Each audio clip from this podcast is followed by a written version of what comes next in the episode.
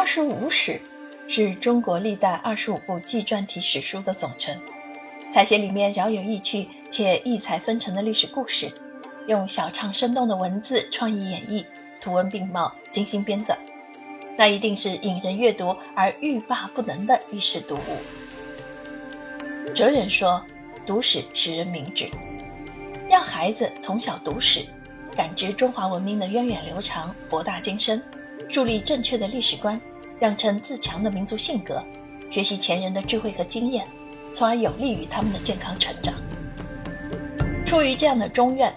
由著名出版人张秋林亲自领衔，著名历史学家、百家讲坛主讲人方志远教授担任主编，以及知名学者作家参与，为孩子们编写了八卷本的